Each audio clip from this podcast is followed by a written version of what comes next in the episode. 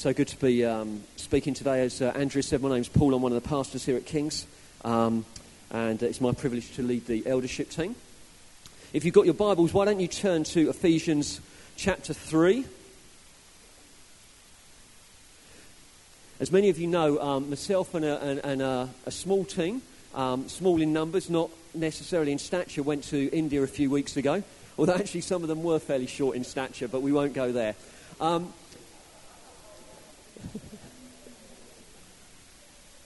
if I don't get a boo in a preach, I've just not really, I'm not cutting it. So I, at least I've got that out of the way nice and early. Um, oh, I just dropped that.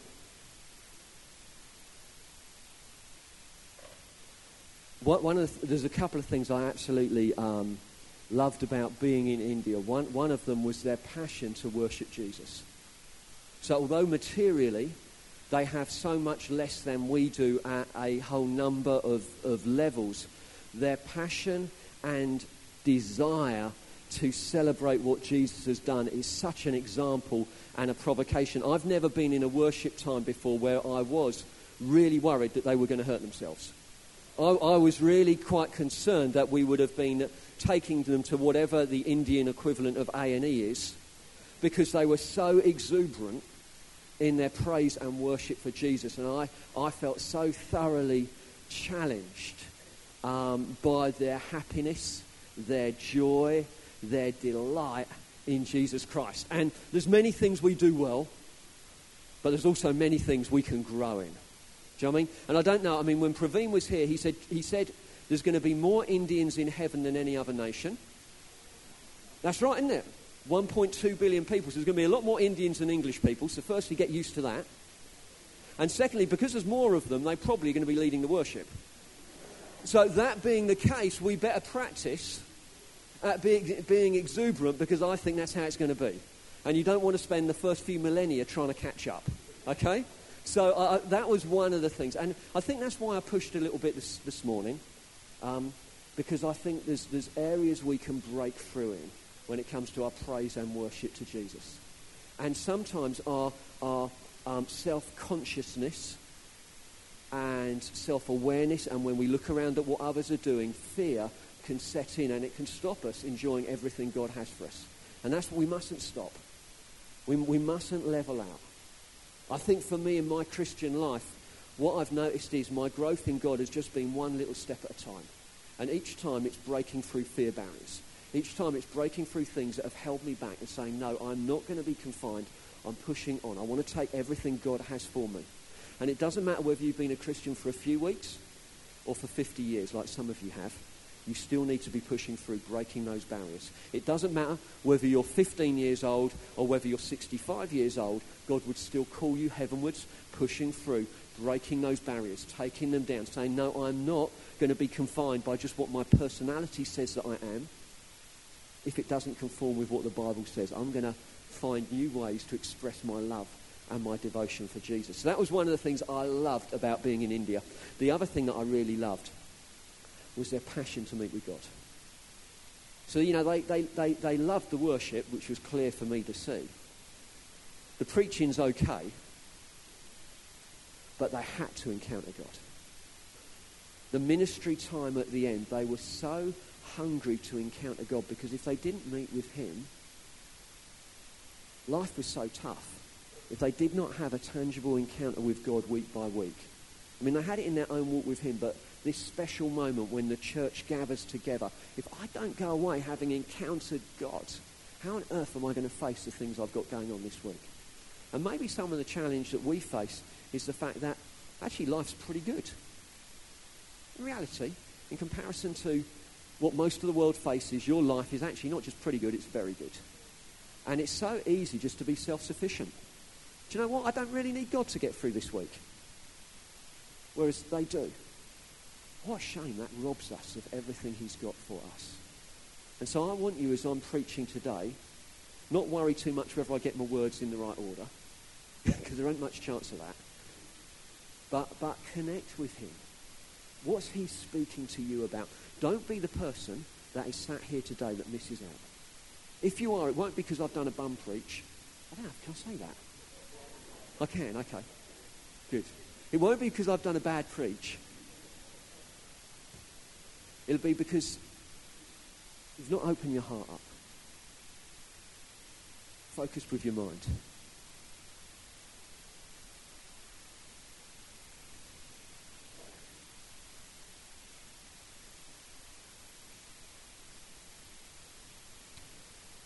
This morning we're going to look at an absolute glorious passage. Let me just read out some of the phrases that, that are in this passage we're going to read in chapter 3. It talks about the unsearchable riches of Christ. It talks about the mystery hidden for ages. It talks about the manifold wisdom of God that has been made known to rulers and authorities in heavenly places. It speaks about the God's eternal purpose. So what we're talking about today, they, these are big, glorious things. They're not, they're not little things. This, this, this is a big, big thing that we are going to be looking at today. This is God's big plan. This is God's big, big purpose. And to be quite honest, for us to grasp hold of it, it will take the best of our brain power. Because if, if this is God's big thing, we who are small are going to have our work cut out to fully grasp and see and understand everything that God has got planned. Now, it flows on from last week where I spoke about from going from hostility to peace. And I, I don't know if you remember it, but if you don't, I'm going to give you a quick reminder. We were at one point in hostility towards God. But that wasn't the limit of our hostility. We were in hostility towards other people. But Jesus Christ came and his precious blood has taken us who are a people far away and brought us near to God. But not only brought us near to God, he's brought us near to one another. And so it doesn't matter what culture you come from, what background you come from, what prefer- preferences you have, what personality type you have. We have all been brought close to God and close to one, one another by the precious blood of Jesus Christ. In actual fact, he has killed the hostility. That's what it says in the end of chapter 2. That's strong words hostility has been killed. So therefore, we do not leave any space for it in our relationship with God, and we don't leave any space for it in our relationship with one another. God has got something better for us than that. And in a sense, what Paul is doing in chapter 3, because he didn't have any of these sort of breaks in the passage, he's just carrying right on through. He's marching right on through. He's saying, look, this hostility has been done away with. It doesn't matter your background. It doesn't matter your personalities. Now we're one new person in Christ. This is the thing that defines us now. It's not your nationality. It's not your education. It's not even who you want to sit next to. These things do not define you. It's not your nation. That's not important. But the fact that you're one new person in Christ. Paul then goes on, who wrote this, to unpack it, and he's bringing it to a climax as we get halfway through um, chapter 3. Why don't I pray and then we're going to dive in and see where we go. Oh Lord, we are hungry to meet with you today. We, we, Lord, I count it as an absolute privilege to have been in this time of worship this morning. Just to gaze upon your beauty, to be able to shout out praise to you. Lord, it's such a privilege that I could be here. Lord, I ask you, Lord, would our minds be full of your wonders? Would our hearts be touched again by your glory? Lord, as we look at big things, things too big in some ways for us to grasp, Lord, would we understand them? Would our hearts be full afresh of love and delight and joy in you? I pray, Lord, any troubles that we've brought in with us would really just fade away in the light of who you are and what you're doing and your purposes and your goodness for us. Oh, God, come and have your way, we pray. In your precious name, Lord Jesus. Amen. So as we dive into chapter 3, what we see, and I've already touched on this, is God's big plan.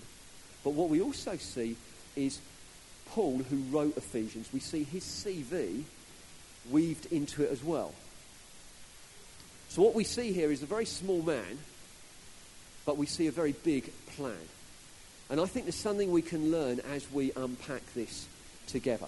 The church displaying the wisdom and the glory of God. So let's just focus a little bit. And I'm, it's a very simple preach I've got. We're going to look at the small man, and then we're going to look at the big plan. And I, I really trust this will be helpful to you. What? Oh, I haven't read the passage, have I? I haven't read the passage yet, no? No, I'll read the passage. I wondered why you were looking more blank than normal. So, for this reason, I, Paul, a prisoner for Christ Jesus on behalf of you Gentiles, remember, non Jews, assuming that you have heard of the stewardship of God's grace that was given to me for you, how the mystery was made known to me by revelation as I have written briefly. So, what you're going to see here is God's sort of CV, his, his history in it, but you're also going to see God's big plan all weaved together. When you read this, you can perceive my insight into the mystery of Christ, which was not made known to the sons of men in other generations, as it has now been revealed to his holy apostles and prophets by the Spirit. The mystery is that the Gentiles are fellow heirs, members of the same body, partakers of the promise in Christ Jesus through the gospel. Of this gospel I was made a minister according to the gift of God's grace, which he has given me by the working of his power. To me, though I am the very least of all the saints, this grace was given to preach to the Gentiles the unsearchable riches of Christ. And bring to light for everyone what is the plan of the mystery hidden for ages in God who created all things. So that through the church the manifold wisdom of God might made, now be made known to the rulers and authorities in the heavenly places. This was according to the eternal plan that he has realized in Christ Jesus our Lord, in whom we have boldness and access with confidence through our faith in him.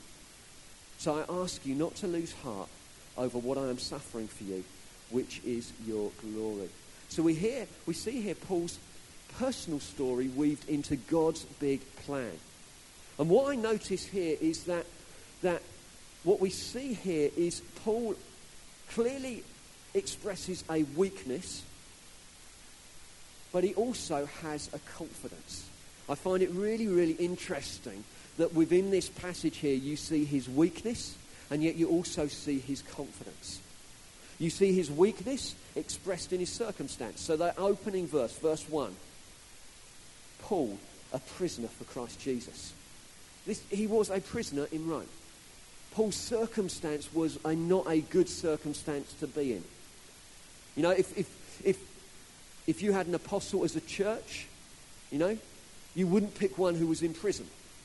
You'd pick one who could visit you who could come and help you with prayer meetings. You'd have one who could come and meet with the elders. You'd, you'd have one who had a big library of preachers that you could download. You'd have all of these mighty things if you were looking for an apostle. This one is in prison, who's distant. He cannot come and visit. And yet, he doesn't hide away the weakness of his circumstance. In actual fact, he seems very happy to express the circumstance he finds himself in. You also notice that he expresses in this passage weakness in his background.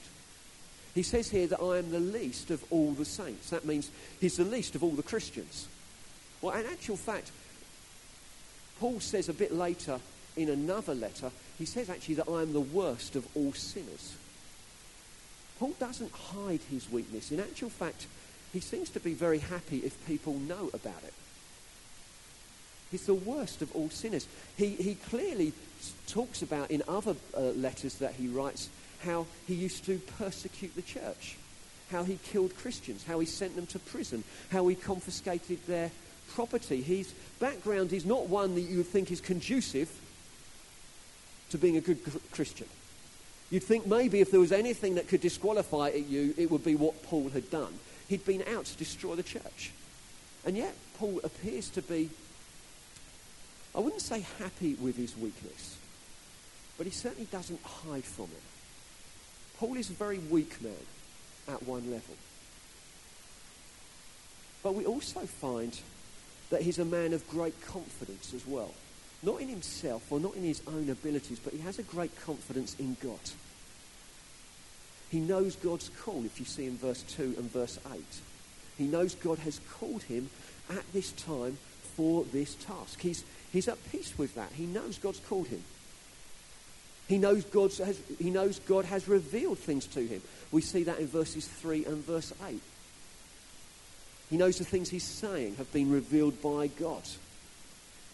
In verse 4, he knows that the church in Ephesus will confirm what he is saying. He is confident in their reaction. We find he is confident in God's timing. We see that in verse 5 and verse 9. A mystery that's been hidden for ages but now has been revealed. He's confident in the timing of God. He's confident in God's empowering. You see that in verse 7 and verse 8. Although Paul is very weak, he's also confident in God. He's not so weak that he's wallow- wallowing in self pity. He's not so confident that he's arrogant and pushing everyone out the way. He seems to have this amazing balance of both. I don't know if you're sat here today and you feel weak. You feel maybe your background disqualifies you from usefulness to God. Well, it didn't disqualify Paul. And I'm pretty certain he did worse things than you've done when it comes to trying to destroy the church. It might be your present circumstance. Well, that, that disqualifies you. If only, if only I had someone else's set of circumstances, then I would fly. Well, Paul was in prison, but it didn't stop him from fulfilling the call of God upon his life. I just want to encourage you, church. And I think sometimes we can feel we can fall into this, that we can find excuses as to why we cannot be useful for God. God doesn't use those excuses, it's only you. God doesn't disqualify you because of your circumstances. God doesn't disqualify you because of your background. That, that would only be you. God frees you up from it. God uses you in the midst of it. And so we find here Paul is a small man at some ways. But God is weaving him into his big purposes. Just to, just to linger there just a little bit longer, it says this in 2 Corinthians 12, verse 9. But he said to me, this is, this is, I guess, God speaking to Paul. My grace is sufficient for you. My power is made perfect in weakness.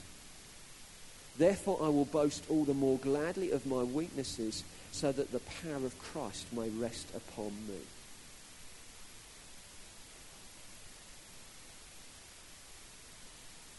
My grace is sufficient for you.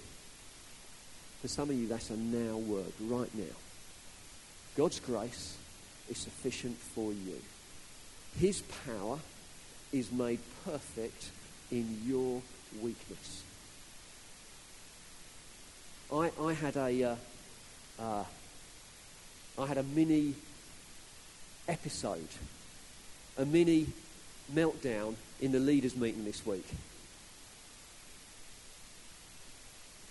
So we, we gather with about the, the, the, sort of the community group leaders, the ministry leaders, um, four or five times a year, just to pray, share heart, talk vision. I don't know if any of you guys ever have a like a mini meltdown. I chose, I chose in front of all the church leaders to do it. At, at one level, if I'm totally honest, I feel that this season is circumstantially one of the most challenging I've faced. It's hard. But I have an opportunity, I have a decision before me. I can, I can choose self pity, or I can choose to rest and put my confidence in God. And I read passages like that that say, Paul, when you feel at your most weak, weak, it's an opportunity for me to move at my greatest. When I feel like I've got to the end of my tether and I really don't know what to do, do you know what? That's the opportunity where God can step in and use me in a way that I've never been used before. I, that's what it seems to be saying. That's what Paul seems to be doing by example. It's not a problem knowing you're weak, it's only a problem if you wallow there. Paul had this beautiful mix of knowing his weakness but having confidence in the power of his God. And, church, I want to encourage you if you're struggling at the moment, don't look at your weakness, be aware of it. Don't run away from it. Don't pretend it's not there. But you need to rest in the confidence of God. Who he is, what he's doing, how he's working in our lives. Your circumstance and your personal history do not disqualify you from usefulness to God unless you allow them to. But we also find Paul in, in his smallness is weaved into God's big plan. He is weaved into God's multifaceted wisdom. He, he gets to play a part in God's big plan. Although he's small, although he's weak, although he's got a whole load of stuff wrong, it seems that God delights in taking people with just that CV, just those qualifications, and saying, I'm going to use them to demonstrate my great wisdom and my glory. They're, it's not they don't disqualify you. In some ways, our weakness qualify us to be useful to God. If we handle it in the right way. Have a look at verse 10. It says this So that through the church, the manifold wisdom of God might now be made known to the rulers and authorities in the heavenly places. God's manifold wisdom, his multifaceted wisdom, is revealed where? Is, is, is, it revealed in great preaching? Is it revealed in brilliant worship conferences where thousands and thousands come? Is it, is it revealed in great social action projects? Good as all of these things are, no. It's revealed in the church. And when it says church, it's not that God's wisdom is revealed in a building. Nor, nor does he mean actually is it revealed in an organization. It's revealed in a family. It's revealed in a group of people that look just like us. When God wants to show how wise he is, he says, Look at them. Look at my church. Look at how my blood has brought people from all different nations, all different backgrounds, with so many barriers, so much hostility, and I've removed it all in my Son. I've brought them together as a people. I've brought them together to be a new nation. I brought them together to be a family. I brought them together to be a temple, living stones joined together in which I will dwell by my spirit. I brought them together to be a body. So when God is saying, look, how am I? How am I going to display my manifold wisdom? How is it best reflected? It's in you. It's in me. You may be thinking, is he daft? But this is what the Bible says. And do you know what? It's not, when he talks about revealing his manifold wisdom, look who he's revealing it to the rulers and the authorities in heavenly places. Not, not just other human beings. It's not just people looking in from the outside of church, but it's, the, but it's rulers and authorities in heavenly places. I don't know if you've ever thought about that. Let, let me turn you to something in Revelation where we see something of rulers and authorities in operation here. So if you've got your Bibles, it's Revelation 7, verses 11 and 12. I think the words will come up behind. Or hopefully they will. Have you found it, Dan? Nothing like putting pressure on the AV operator. No, not that one. Revelation. Brilliant. Excellent. And all the angels were standing around the throne and around the elders and the four living creatures, and they fell on their faces before the throne and worshipped God, saying, Amen. Blessing and glory and wisdom and thanksgiving and honor and power and might be to our God forever and ever. Amen. This is, I think, a reflection of rulers and authorities in heavenly places and what they are doing before the throne of God. Now, in this particular context, they're not looking at the church, but I think basically God says, if you want to see my wisdom, if you want to see the extent of my glory, look at my bride. Look at my church. See how I have brought it together. And what is their response? Oh, wisdom and glory and honor and power belong to you, Lord God. This, this is God's big plan. It's the church. It's the church local. It's the church universal. All believers from all times, all nations gathered together before the throne. But we as a church have a call to bring glory to God and prove how wise God is. Martyn Lloyd-Jones says this There is nothing beyond the church. She is the highest most supreme manifestation of the wisdom of God.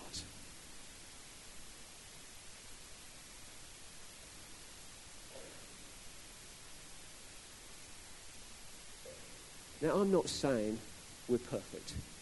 I'm not saying we don't get a whole load of stuff wrong. But God says there is something unique about us as a community of people. The call we have upon us here, other churches around the town.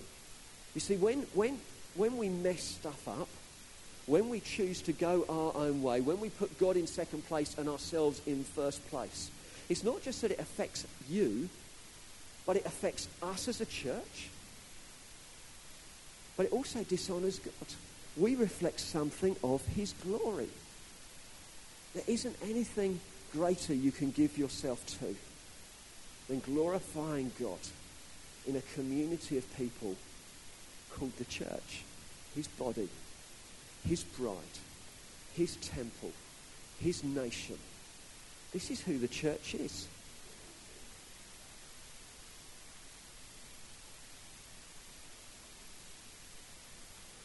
Do you remember I spoke last week about God removing hostility from between one another?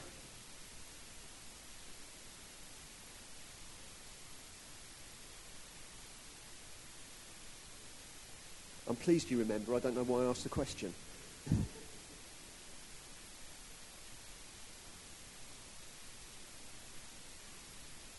One of the illustrations for a church, for the church, is one, and I've already referenced it, is, is one of a temple. And that we are living stones being built on top of one another, joined together to become a dwelling place where God lives by his Spirit. We, we are that. That's, that's what was happening this morning as we worshipped him. That's, that's who we are right now.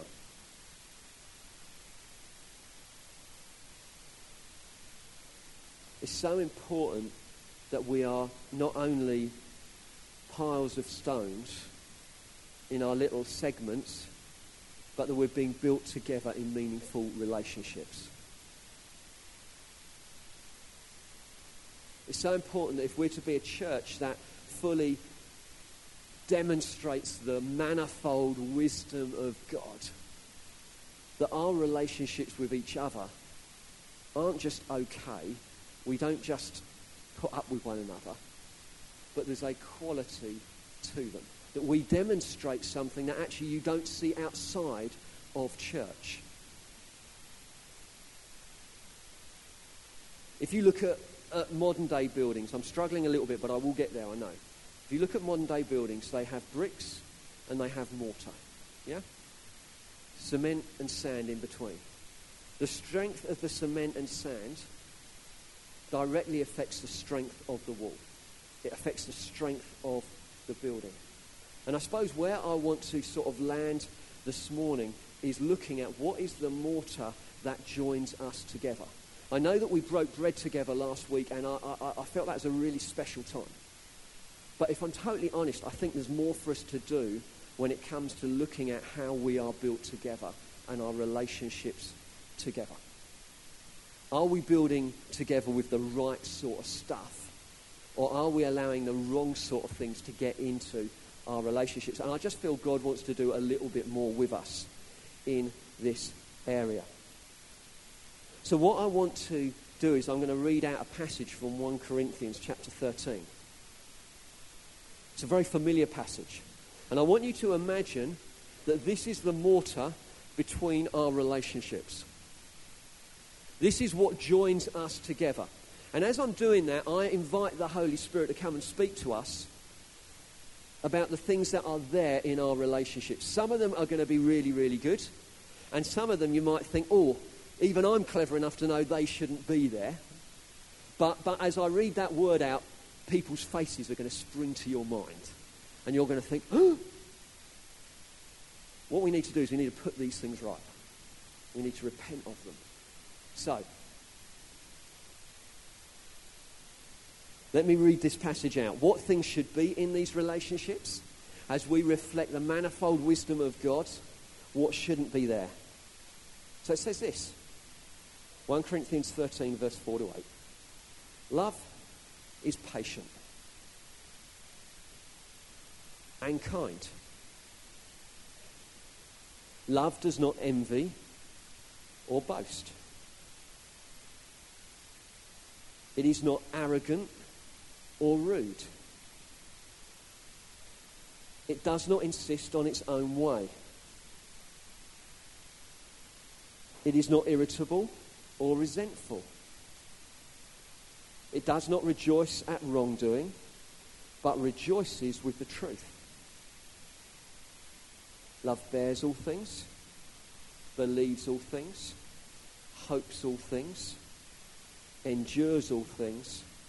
Love never ends. Now, there are things in this passage that will build us together closer and reflect God's manifold wisdom as we do relationship together. And there are things there that just quite frankly should not be there. And you might find that the people that are coming to mind aren't all that far away from you. Although we're talking church, it could be marriage. It could be parents to children or children to parents. It could be your community group leader. It could be your church elders. Obviously not me. Probably Sam. He's not here.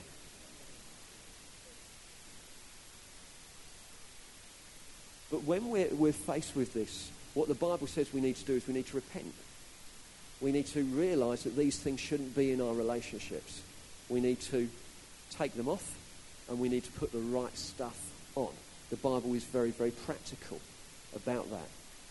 And what I'd just like to do is I'd like to invite the band back up and I'd like us to stand because I really do want to make 10 minutes at the end for us to do business with God. Not for me just to keep chatting away and talking, but for us, in a sense, if there are things we need to take off, that we can take them off. That we have relationships with one another that reflect what God would have for us. That we make a deliberate decision to put things on in certain situations. Maybe what you need to do in a certain situation is you just got to put on peace. Like you put on a pet, clean pair of socks every morning, or hopefully you do. Every morning, you need to be saying, In God, I'm, I'm putting on patience in you. I'm going to use, I, I'm going to step into that this morning. Give me grace for that today in my relationships. Why don't we stand?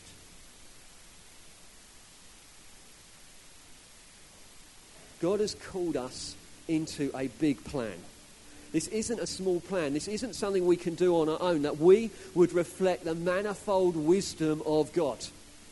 Not only to rulers and authorities, but to Hastings, but to St. Leonard's, but to Bexhill, to Rye, that we would reflect something of God's amazing glory in how we do life together. The problem is, sometimes stuff gets into how we live life that just shouldn't be there. In that case, we need to repent. We need to put it off. Can I just ask you to play a little bit of music, not too loud? Is that all right? And what I want to ask you guys to do is just have a look at the list. 1 Corinthians 13. Dan, if you could put that up. Just flick between the two slides. And just ask the Holy Spirit to highlight to you if there are areas you need to put right. To be quite honest, I imagine each of us here will at least have two or three, unless you're much holier than me. Well, which could be the case.